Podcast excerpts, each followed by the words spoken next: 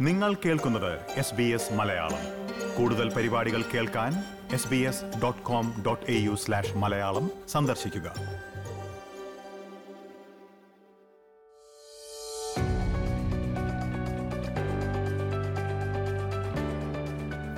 ഓസ്ട്രേലിയയിലെ അടുത്ത പത്തു വർഷത്തേക്കുള്ള കുടിയേറ്റ നയം പ്രഖ്യാപിച്ചു. ഇതിൽ ഏറ്റവും പ്രധാനമായ മാറ്റങ്ങൾ ഉണ്ടായിരിക്കുന്നത് സ്റ്റുഡന്റ് വിസയിലുള്ളവർക്കാണ്. ഓസ്ട്രേലിയയിൽ പഠിക്കാൻ എത്തുന്നവർക്കും ഇവിടെ പഠിച്ചുകൊണ്ടിരിക്കുന്നവർക്കും പഠന സമയത്തും അതിനുശേഷവുമെല്ലാം നിരവധി മാറ്റങ്ങളാണ് ഉണ്ടാകുന്നത്. ഇതിന്റെ വിശദാംശങ്ങളാണ് എസ് ബി എസ് മലയാളം ഈ പോഡ്കാസ്റ്റിൽ പങ്കുവയ്ക്കുന്നത്. പോഡ്കാസ്റ്റുമായി നിങ്ങൾക്കൊപ്പം ഞാൻ ഡിജു ശിവദാസ്. ഇന്ന് എനിക്കൊപ്പം ചേരുന്നത് ബ്രിസ്ബനിലെ T N lawyers and immigration കൺസൾട്ടൻസിൽ migration ലോയറായ പ്രതാപ് ലക്ഷ്മണനാണ്.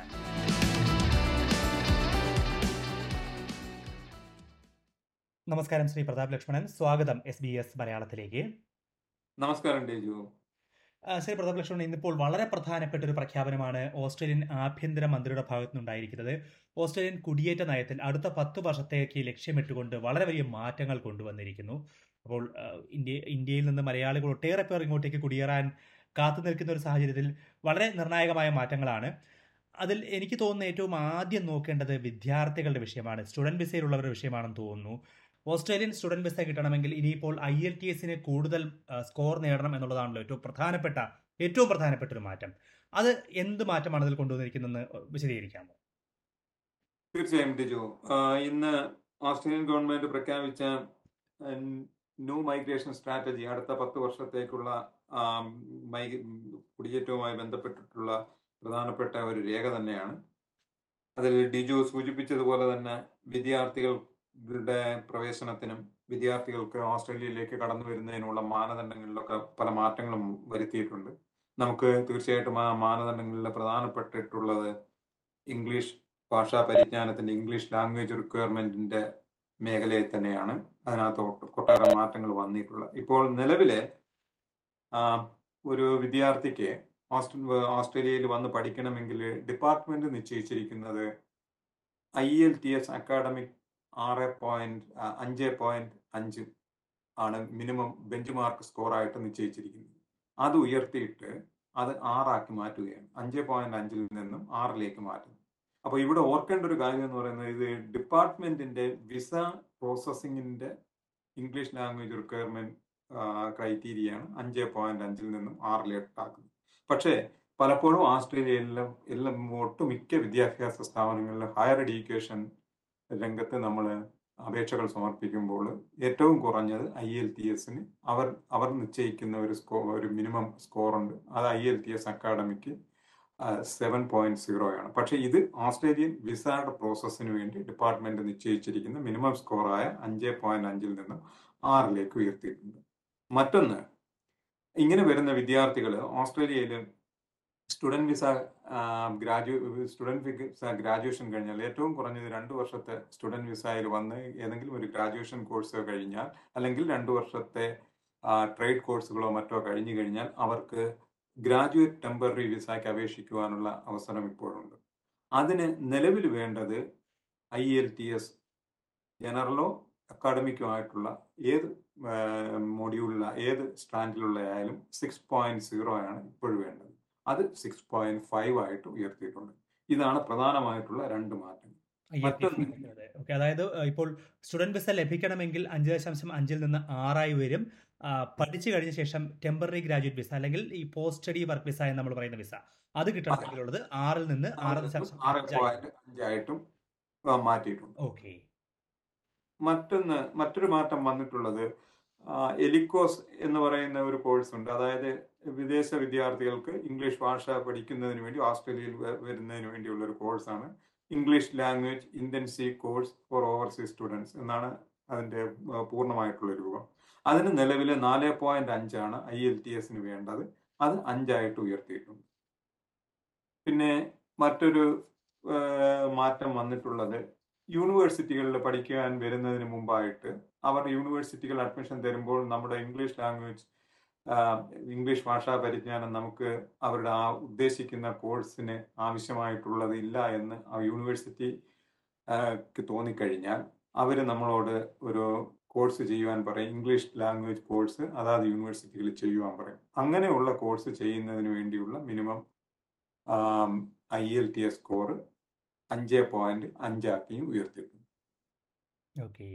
അപ്പൊ എന്തുകൊണ്ടാണ് ഇത്തരത്തിലൊരു ഇപ്പൊ ഈ ഒരു സമയത്ത് I L T S score ഒക്കെ ഉയർത്തുന്നത്? മറ്റ് പല മേഖലകളിലും ഇപ്പൊ തൊഴിൽ വിസകളിൽ പലതിലും പ്രത്യേകിച്ച് നഴ്സുമാരുടെ കാര്യത്തിലൊക്കെ I L T S score കുറയ്ക്കണമെന്നൊരു ശുപാർശ അടുത്ത കാലത്ത് വന്നിരുന്നു. വിദ്യാർത്ഥികളുടെ കാര്യത്തിൽ എന്തുകൊണ്ടാണ് ഇത്തരത്തിൽ I L T S score ഉയർത്തുന്നത്? ഇത് പല ശരിക്കും ഇത് ഉയർത്തുന്നതിന് പിന്നിൽ മൾട്ടിപ്പിൾ റീസൺസ് ഉണ്ട്. ഒന്ന് നിലവിലെ വിദേശത്ത് നിന്ന് വരുന്ന വിദ്യാർത്ഥികൾ ഹയർ എഡ്യൂക്കേഷൻ സെക്ടറിലെ വിസായിൽ വന്ന് ഗ്രാജുവേഷൻ ഗ്രാജുവേഷനോ പോസ്റ്റ് ഗ്രാജുവേഷനോ ഒക്കെ കഴിഞ്ഞതിന് ശേഷവും വളരെ ലോവർ ലെവൽ സ്കില്ലിലുള്ള ജോലികൾ ചെയ്യുന്നതായിട്ട് ഇപ്പോൾ നടത്തിയിട്ടുള്ള ഒരു പഠനത്തിൽ ഓസ്ട്രേലിയൻ ഗവൺമെന്റിന് മനസ്സിലായിട്ടുണ്ട്.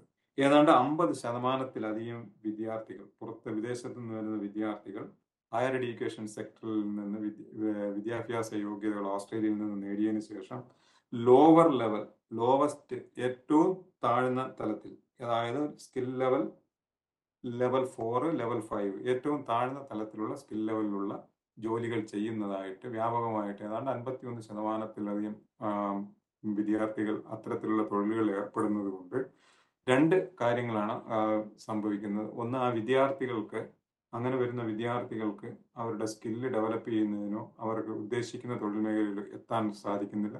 രണ്ട് ഓസ്ട്രേലിയ നൽകുന്ന വിദ്യാഭ്യാസത്തിന് ഒരു പ്രതിഫലം എന്ന നിലയിൽ അവരെ ഓസ്ട്രേലിയൻ സമൂഹത്തിന് അവരുടെ യഥാർത്ഥ രീതിയിലുള്ള സ്കില്ലും എക്സ്പെർട്ടൈസും വെച്ചുകൊണ്ട് ഉപയോഗിക്കും ഉപയോഗപ്പെടുത്തുവാനും കഴിയുന്നു.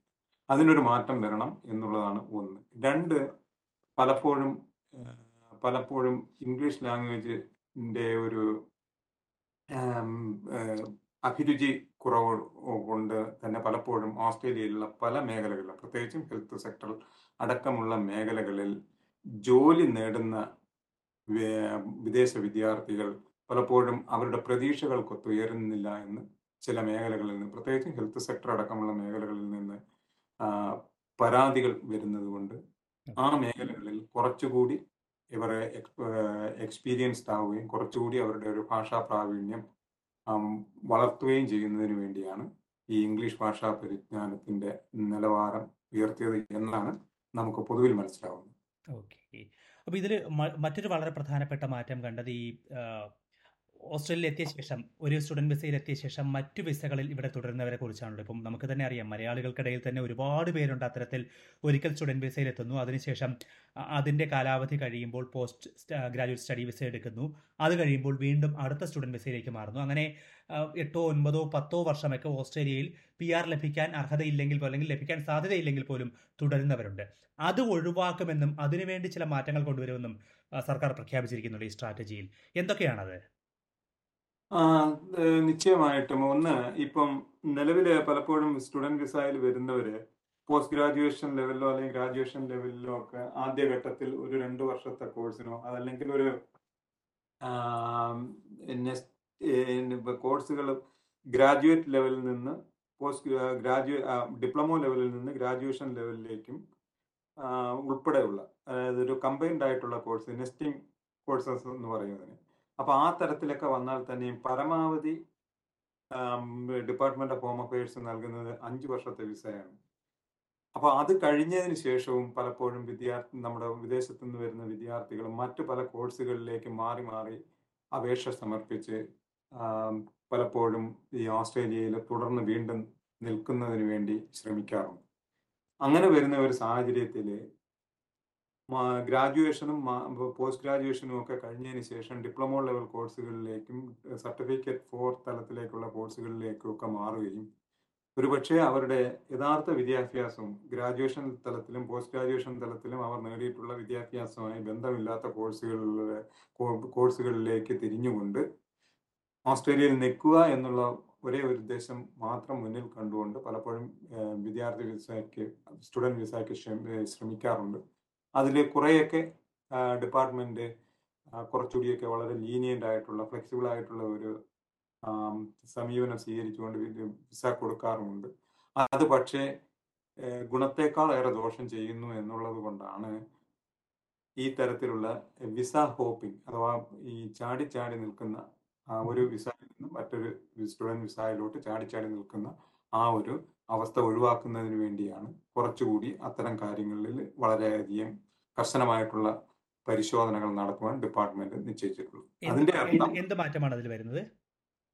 ആ, ഒന്ന് ഇതിലെ ഏറ്റവും പ്രധാനപ്പെട്ട ഒന്നെന്ന് പറയുന്നത് ഈ സ്റ്റുഡന്റ് വിസയിൽ ഒരു മാസ്റ്റർ ലെവൽ ഗ്രാജുവേഷൻ ലെവലിലോ അല്ലെങ്കിൽ പോസ്റ്റ് ഗ്രാജുവേഷൻ ലെവലിലോ ഉള്ള ഒരു വിദ്യാർത്ഥി ആ കോഴ്സ് കഴിഞ്ഞതിന് ശേഷം ഒരു ഡിപ്ലോമോ ലെവൽ കോഴ്സിലേക്ക് അദ്ദേഹം പഠിച്ചതിന് താഴ്ന്ന തലത്തിലേക്കുള്ള ആ ലെവലിലുള്ള ഒരു കോഴ്സിലേക്ക് അപേക്ഷ സമർപ്പിച്ചാൽ അങ്ങനെ അദ്ദേഹം ചേരാൻ ഉദ്ദേശിച്ച ആ വിദ്യാർത്ഥി ചേരാൻ ഉദ്ദേശിക്കുന്ന കോഴ്സ് അദ്ദേഹം പഠിച്ചിട്ടുള്ള കോഴ്സിന് പ്രയോജനം ചെയ്യുമെന്നും അദ്ദേഹത്തിന്റെ ഭാവിയിലേക്കുള്ള കരിയർ ഡെവലപ്മെന്റിന് അത് ഉതകും എന്നും തെളിയിക്കുവാനുള്ള ഒരു ബാധ്യത അദ്ദേഹത്തിനുണ്ട് ആ അപേക്ഷകനുണ്ട്. നിലവിലുള്ള ജി ടി അഥവാ ജെന്യുവിൻ ടെമ്പററി എൻട്രന്റ് എന്നുള്ള ക്രൈറ്റീരിയയ്ക്ക് പകരം ജെന്യുവിൻ സ്റ്റുഡന്റ് ടെസ്റ്റ് നിങ്ങളൊരു ശരിയായിട്ടുള്ള ഒരു വിദ്യാർത്ഥിയാണെന്നും നിങ്ങൾ തിരഞ്ഞെടുക്കുന്ന കോഴ്സ് നിങ്ങളുടെ കരിയറിനും നിങ്ങളുടെ സ്കില്ലുകൾ ഡെവലപ്പ് ചെയ്യുന്നതിനും പ്രയോജനപ്പെടുന്നതാണെന്നും ആ വിദ്യാർത്ഥി ബോധ്യപ്പെടുത്തിയാൽ മാത്രമേ നിങ്ങൾക്ക് വിസ ലഭിക്കുകയുള്ളൂ. അപ്പോൾ സ്വാഭാവികമായിട്ടും ഒരു ഐ ടി രംഗത്ത് ഐ ടി രംഗത്ത് ഈ ഓസ്ട്രേലിയക്ക് പുറത്തു നിന്ന് ഒരു ഗ്രാജുവേഷൻ കഴിഞ്ഞ് ഓസ്ട്രേലിയയിൽ വന്ന് ഒരു പോസ്റ്റ് ഗ്രാജുവേഷൻ ഐ ടി രംഗത്തെടുത്ത ഒരു വിദ്യാർത്ഥി അവിടെ നിന്ന് നേരെ ഒരു സർട്ടിഫിക്കറ്റ് ത്രീ ഫോർ ഏജ് കെയറോ അതല്ലെന്നുണ്ടെങ്കിൽ ഹെൽത്ത് കെയറിന്റെ മറ്റേതെങ്കിലും റിലേറ്റഡ് ആയിട്ടുള്ള ഒരു കോഴ്സിനോ ചേർന്ന് കഴിഞ്ഞാൽ സ്വാഭാവികമായിട്ടും ജെനുവിൻ സ്റ്റുഡന്റ് ടെസ്റ്റ് എന്ന് പറയുന്ന ആ ക്രൈറ്റീരിയ ഇനി പാസ്സാകുവാൻ അല്ലെങ്കിൽ അത് ഡിപ്പാർട്ട്മെന്റിനെ ബോധ്യപ്പെടുത്തുവാൻ ബുദ്ധിമുട്ടായിരിക്കും. സ്വാഭാവികമായിട്ടും ഒരു പക്ഷേ അവർക്ക് അവർ തിരഞ്ഞെടുത്ത കോഴ്സ് അല്ലെങ്കിൽ അവർ പഠിച്ചു വന്ന കോഴ്സിന് പ്രയോജനം ചെയ്യുന്ന തരത്തിലുള്ള ഏതെങ്കിലും തരത്തിലുള്ള ഒരു ഡിപ്ലോമ കോഴ്സോ അല്ലെങ്കിൽ അവരുടെ ആ ഒരു സ്കില്ല് ഡെവലപ്പ് ചെയ്യുന്നതിന് മാസ്റ്റർ മാസ്റ്റർ കോഴ്സ് കഴിഞ്ഞതിന് ശേഷം മറ്റെന്തെങ്കിലും ഒരു ഡിപ്ലോമോ അതിന് അനുയോജ്യമായിട്ടുള്ള രീതിയിൽ ചെയ്യേണ്ടതുണ്ട് എന്നുണ്ടെങ്കിൽ മാത്രമേ ലഭിക്കൂ. ഇപ്പൊ സർക്കാർ പറഞ്ഞിരിക്കുന്ന ഇപ്പോൾ ഒരു പെർമനന്റ് ടെമ്പററിനെസ് ഉണ്ടാകുന്നു. അത് ഒഴിവാക്കുക എന്ന ലക്ഷ്യത്തോടു കൂടിയാണ് തോന്നുന്നത് അല്ലെ? ഇത്തരത്തിലുള്ള മാറ്റം കൊണ്ടുവന്നിരിക്കുന്നത്. തീർച്ചയായിട്ടും തീർച്ചയായിട്ടും ഇപ്പോൾ ഡിജു സൂചിപ്പിച്ചതുപോലെ സ്റ്റുഡന്റ് വിസയിൽ വരുന്ന വിദ്യാർത്ഥികൾ വളരെ ദീർഘകാലം ഓസ്ട്രേലിയയിൽ പെർമനന്റ് റെസിഡൻഷിപ്പ് കിട്ടാതെയോ അല്ലെന്നുണ്ടെങ്കിൽ ശരിയായിട്ടുള്ള തരത്തിലുള്ള ഒരു എംപ്ലോയർ സ്പോൺസർഷിപ്പ് കിട്ട അവരുടെ സ്കില്ലിനും അവരുടെ ക്വാളിഫിക്കേഷൻ അക്കാഡമിക് ക്വാളിഫിക്കേഷനും അനുസരിച്ചുള്ള ഒരു ജോലിയിൽ പ്രവേശിക്കാനോ കഴിയാതെ നിൽക്കുന്നു.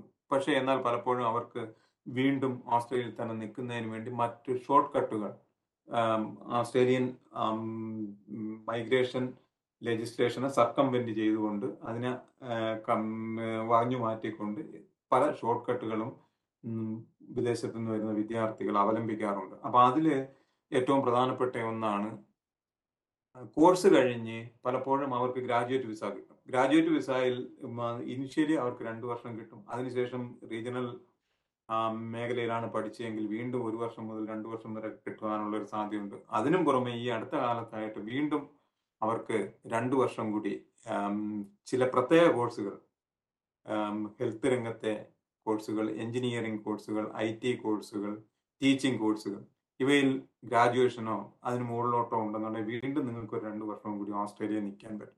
പക്ഷേ ഈ ഓസ്ട്രേലിയയിൽ ഇങ്ങനെ നിൽക്കുമ്പോഴൊന്നും ഇവർ ഗവൺമെന്റ് ഉദ്ദേശിക്കുന്ന തരത്തിലുള്ള ഒരു സ്കിൽ ഡെവലപ്മെന്റ് നട ലഭിക്കുകയോ അല്ലെന്നുണ്ടെങ്കിൽ അവർ എത്തപ്പെടേണ്ടതായിട്ടുള്ള മേഖലകളിൽ എത്തപ്പെട്ടുകൊണ്ട് അവരുടെ അവർക്ക് ജോലി ചെയ്യാനോ പറ്റാത്തൊരു സാഹചര്യം ഉള്ളത് കൊണ്ടാണ് ഇത്തരത്തിലുള്ള ഒരു നിയമം കൊണ്ടുവന്നത്. ഉദാഹരണത്തിന് ഏതാണ്ട് പത്തൊമ്പതിനായിരത്തോളം വിദ്യാർത്ഥികൾ ഒൻപത് വർഷത്തിൽ കൂടുതലായിട്ട് സ്റ്റുഡന്റ് വിസയിൽ വന്ന് ഓസ്ട്രേലിയയിൽ നിൽക്കുന്നു എന്നാണ് ഡിപ്പാർട്ട്മെന്റിന്റെ കയ്യിലുള്ള കണക്ക് എന്നനുസരിച്ച് ഏതാണ്ട് അഞ്ചു വർഷത്തിൽ കൂടുതൽ അഞ്ചു വർഷത്തിൽ കൂടുതലായിട്ട് സ്റ്റുഡന്റ് വിസയിൽ നിൽക്കുന്ന വിദ്യാർത്ഥികളുടെ എണ്ണം ഒരു ലക്ഷത്തി എണ്ണായിരമാണ് ഓസ്ട്രേലിയ അപ്പൊ അത് അത്തരത്തിൽ ഒരു തരത്തിൽ സ്കിൽഡായിട്ടുള്ള വിദ്യാർത്ഥികൾ പ്രോപ്പറായിട്ടുള്ള മേഖലകളിൽ വർക്ക് ചെയ്യാതെയും അവരുടെ സ്കില്ല് ഡെവലപ്പ് ചെയ്യുകയും കഴിയുന്നത് കൊണ്ട് അവർക്ക് പെർമനന്റ് റെസിഡൻഷിപ്പ് കിട്ടാതിരിക്കും.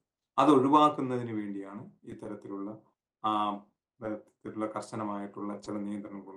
അതിന്റെ ഭാഗമായിട്ട്. നിലവിൽ ഒരു ഗ്രാജുവേറ്റ് വിസ കിട്ടുന്ന ഒരു വിദ്യാർത്ഥിക്ക് ആ ഗ്രാജുവേറ്റ് വിസ കഴിഞ്ഞാൽ ഫോർ എയ്റ്റ് ഫൈവ് വിസയ്ക്ക് ശേഷം വേണമെങ്കിൽ ഒരു സ്റ്റുഡന്റ് വിസയ്ക്ക് അപേക്ഷിക്കാം.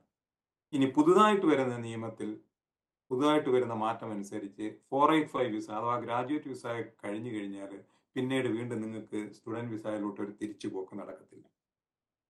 അപ്പൊ ആ തരത്തിലുള്ള നിയമ നിയന്ത്രണങ്ങൾ കൊണ്ടുവരുന്നു. പിന്നെ അതുപോലെ തന്നെ ഗ്രാജുവേറ്റ് വിസയിലെ അതെ ഗ്രാജുവേറ്റ് വിസ ഗ്രാജുവേറ്റ് വിസയിലും വളരെ വലിയ മാറ്റങ്ങളാണെന്ന് തോന്നുന്നു അല്ലെ? ഗ്രാജുവേറ്റ് വിസയുടെ ഗ്രാജുവേറ്റ് വിസയുടെ ഒരു കാലാവധി കുറയ്ക്കുന്ന നടപടി ഉൾപ്പെടെയുള്ളവ വന്നിരിക്കുകയാണ്. അതൊന്ന് വിശദീകരിക്കാം കുറെ മാറ്റങ്ങൾ ആ ഗ്രാജുവേറ്റ് വിസയുടെ കാര്യത്തിലും വന്നിട്ടുണ്ട്. ഒന്ന് പ്രധാനമായിട്ടും വന്നിട്ടുള്ളത് ഗ്രാജുവേറ്റ് വിസയിൽ ഇപ്പോഴാണെങ്കിൽ അൻപത് വയസ്സ് വരെ ഉള്ളവർക്ക് ഗ്രാജുവേറ്റ് വിസയ്ക്ക് അപേക്ഷിക്കും.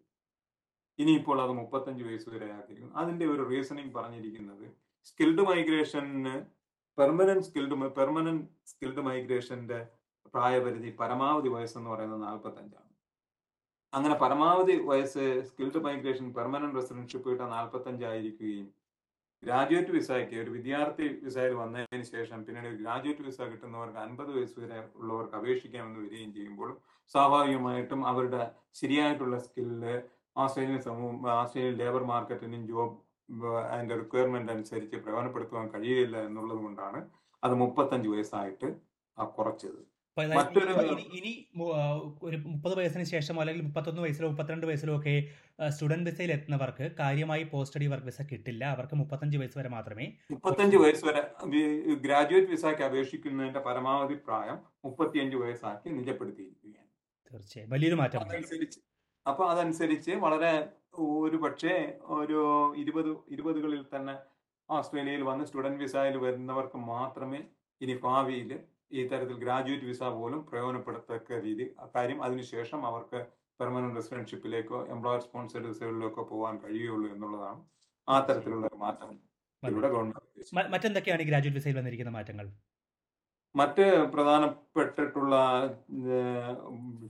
മാറ്റം എന്ന് പറയുന്നത് ഇതിന്റെ കാലാവധിയുടെ കാര്യത്തിലാണ്. അതായത് നിലവിലെ നിലവിലെ ഒരു വിദ്യാർത്ഥി രണ്ട് വർഷത്തെ കോഴ്സ് കഴിഞ്ഞു കഴിഞ്ഞാൽ അവർക്ക് രണ്ട് വർഷം ഒരു ബാച്ചുലർ ഡിഗ്രി രണ്ട് വർഷത്തെ കോഴ്സ് കഴിഞ്ഞു കഴിഞ്ഞാൽ രണ്ട് വർഷം അവർക്ക് ആദ്യഘട്ടത്തിൽ സ്റ്റേ ചെയ്യാം. പിന്നെ ഞാൻ നേരത്തെ സൂചിപ്പിച്ച കൂട്ട് ഏതാണ്ട് ഒരു ഒന്ന് രണ്ട് ഒന്ന് മുതൽ രണ്ട് വരെ വർഷം റീജിയണൽ ഏരിയ ഏത് റീജിയണൽ ഏരിയയിലാണ് അവരുടെ വിദ്യാഭ്യാസ സ്ഥാപനം നിലനിന്നത് എന്നതിനനുസൃതമാക്കി പോരാത്തതിന് നേരത്തെ ഞാൻ സൂചിപ്പിച്ച കണക്ക് ഒരു extension of post study work rights എന്നും പറഞ്ഞ് രണ്ട് വർഷം പ്ലസ് രണ്ട് വർഷം അല്ലാതെയും കിട്ടും. അപ്പം ശരിക്കും പറഞ്ഞു കഴിഞ്ഞാൽ ഒരു പി എച്ച് ഡി ഹോൾഡർ ആയിട്ടുള്ള ഒരു വിദ്യാർത്ഥിക്ക് മൊത്തം എട്ട് വർഷക്കാലം പെർമനന്റ് റെസിഡൻഷിപ്പ് ഇല്ലാതെയും ഈ ലോങ് പീരീഡിൽ ഓസ്ട്രേലിയ നിൽക്കാൻ കഴിയും. അപ്പൊ അത് സ്വാഭാവികമായിട്ടും അതിന്റെ ഒരു ഒബ്ജക്റ്റീവ് ലേക്ക് എത്തുന്നില്ല എന്നുള്ളത് കൊണ്ട് എന്താണോ ആ ഒരു പ്രക്രിയ കൊണ്ട് ഉദ്ദേശിക്കുന്നത് ആ മൈഗ്രേഷന് വേണ്ടിയുള്ള പ്രക്രിയ കൊണ്ട് ഉദ്ദേശിക്കുന്നത് അതിന്റെ ലക്ഷ്യത്തിൽ എത്തുന്നില്ല എന്നുള്ളത് കൊണ്ട് ആ പീരീഡുകളെല്ലാം കുറയ്ക്കാൻ തീരുമാനിക്കുന്നു ഇനി മുതൽ രണ്ട് വർഷം കഴിഞ്ഞ് ബാച്ചുലർ ഡിഗ്രിക്കാർക്ക് രണ്ട് വർഷം തന്നെ ഉള്ള ഒരു പിന്നെ പോസ്റ്റ് സ്റ്റഡി വർക്ക് റൈറ്റ്സ് ഉണ്ടാവും. മാസ്റ്റർ ബൈ കോഴ്സ് വർക്ക് മുമ്പ് മൂന്ന് വർഷമായിരുന്നെങ്കിൽ ഇനി അത് രണ്ട് വർഷമായിരിക്കും. അതേസമയം മാസ്റ്റർ ബൈ റിസർച്ച് കഴിഞ്ഞ ഇപ്പോഴും നിലവിൽ മൂന്ന് വർഷമാണ് അത് തന്നെ തുടരും. പക്ഷേ പി എച്ച് ഡിക്കാർക്ക് നിലവിൽ നാല് വർഷം വരെ പോസ്റ്റ് സ്റ്റഡി വർക്ക് റൈറ്റ്സ് ഉണ്ടായിരുന്നത് അത് ഒരു വർഷം കുറച്ചുകൊണ്ട് മൂന്ന് വർഷത്തേക്ക് ആക്കിയിട്ടുണ്ട്. ഇതിനെല്ലാം പുറമെ പ്രധാനമായിട്ടുള്ള എന്ന് പറയുന്നത് ഈ second extension of post study work rights ഉണ്ടല്ലോ. ഞാൻ ഈ നേരത്തെ സൂചിപ്പിച്ച കൂട്ട് health sector engineering sector sector I T sector പിന്നെ ടീച്ചിങ് സെക്ടർ എഡ്യൂക്കേഷൻ സെക്ടർ ഇവിടെ ഈ മേഖലകളിൽ നിന്ന് ഗ്രാജുവേഷനോ പോസ്റ്റ് ഗ്രാജുവേഷനോ പി എച്ച് ഡിയോ ഒക്കെ കഴിയുന്നവർക്ക് രണ്ടു വർഷം കിട്ടുന്നത് അത് പൂർണമായിട്ടും മാറ്റുകയാണ്. അതാണ് ഏറ്റവും പ്രധാനമായിട്ടുള്ള പ്രധാനപ്പെട്ട മറ്റൊരു മാറ്റം. പിന്നീട് മറ്റൊരു പ്രധാനപ്പെട്ട ഒരു മാറ്റം എന്ന് പറയുന്നത് ഇനി മുതൽ ഈ ടെമ്പററി ഗ്രാജുവേറ്റ് വിസയിലെ പ്രോസസ്സിംഗ് ടൈം ഇരുപത്തിയൊന്ന് ദിവസം അതായത് മൂന്ന് ആഴ്ചകൾ കൊണ്ട് തന്നെ ലഭിക്കത്തരത്തിൽ വളരെ ഫാസ്റ്റായിട്ട് പ്രോസസ്സ് ചെയ്യുവാനുള്ള ഒരു നിർദ്ദേശമാണ് ഗവൺമെന്റ് നൽകിയിരിക്കുന്നത്. ഇതിനെല്ലാത്തിനും പുറമെ മറ്റൊരു ഒരു അഡ്വാന്റേജ് അവർക്കുള്ളതെന്ന് പറയുന്നത് വിദേശത്തു നിന്ന് വരുന്ന വിദ്യാർത്ഥികൾക്ക് വൊക്കേഷണൽ ട്രെയിനിങ് കോഴ്സുകളിൽ ചേരുന്നവർക്ക് ഇപ്പോൾ അപ്രന്റീസ്ഷിപ്പിന് വളരെ പരിമിതമായിട്ടുള്ള സാധ്യതകൾ മാത്രമാണ് ഓസ്ട്രേലിയയിലുള്ളത്. ട്രേഡ് കോഴ്സുകൾക്ക്. പ്ലംബർ ഇലക്ട്രീഷ്യൻ അങ്ങനെയൊക്കെയുള്ള ട്രേഡ് കോഴ്സുകൾ ഉണ്ടല്ലോ മെക്കാനിക്ക് അത്തരം കോഴ്സുകൾ. അങ്ങനെ അത്തരത്തിലുള്ള കോഴ്സുകൾക്ക് ചെയ്യാനായിട്ട് വരുന്നവർക്ക് അപ്രന്റീസ്ഷിപ്പ് കിട്ടുവാൻ പ്രത്യേകിച്ച് വിദേശത്തുനിന്ന് വരുന്ന വിദ്യാർത്ഥികൾക്ക് അപ്രന്റീസ്ഷിപ്പ് കിട്ടുവാൻ ഇപ്പം വളരെ ബുദ്ധിമുട്ടാണ്. പക്ഷെ അതിനകത്തൊരു ഒരു കാതലായിട്ടുള്ള ഒരു മാറ്റം വരും. യോഗ്യതായിട്ട് യോഗ്യരായിട്ടുള്ള സ്കിൽഡ് ആയിട്ടുള്ള ട്രേഡ് ക്വാളിഫൈഡ് ആയിട്ടുള്ള വിദേശ വിദ്യാർത്ഥികൾക്ക് അപ്രന്റീസ്ഷിപ്പ് ലഭിക്കുന്നതിനുള്ള സാധ്യതകളും കൂടി ഈ പുതിയ മാറ്റത്തിൽ തെളിഞ്ഞു വരുമെന്നാണ് ഈ പുതിയ രേഖയിൽ ന്യൂ മൈഗ്രേഷൻ സ്ട്രാറ്റജിയിൽ പറയുന്നത്. തീർച്ചയായും. എന്തായാലും വളരെ വലിയ മാറ്റങ്ങളാണ് ഓസ്ട്രേലിയയിൽ പഠിക്കാനെത്തുന്ന വിദ്യാർത്ഥികൾക്കും പഠനം പൂർത്തിയാക്കുന്നവർക്കുമായി ഇവിടെ ഉണ്ടാകുന്നത് അടുത്ത പത്ത് വർഷത്തേക്ക് ഉണ്ടാകാൻ പോകുന്നത്. ഈ മൈഗ്രേഷൻ സ്ട്രാറ്റജി ഓസ്ട്രേലിയൻ കുടിയേറ്റ നയത്തിലെ ഏറ്റവും പ്രധാനപ്പെട്ട ഈ വിഷയത്തെക്കുറിച്ച് ഇത്രയും വിശദമായി തന്നെ നമ്മുടെ ശ്രോതാക്കൾക്കായി വിശദീകരിച്ചതിന് വളരെയധികം നന്ദി ശ്രീ പ്രതാപ് ലക്ഷ്മണൻ. നന്ദി ബിജു. ഓസ്ട്രേലിയൻ കുടിയേറ്റ നയത്തിൽ സ്റ്റുഡന്റ് വിസയുമായി ബന്ധപ്പെടുത്തി വന്ന മാറ്റങ്ങളെക്കുറിച്ചാണ് നമ്മൾ ഇതുവരെ കേട്ടത്. ബ്രിസ്ബനിൽ ഇമിഗ്രേഷൻ ലോയറായ പ്രതാപ് ലക്ഷ്മണനാണ് ഇതുവരെ കാര്യങ്ങൾ വിശദീകരിച്ചത്.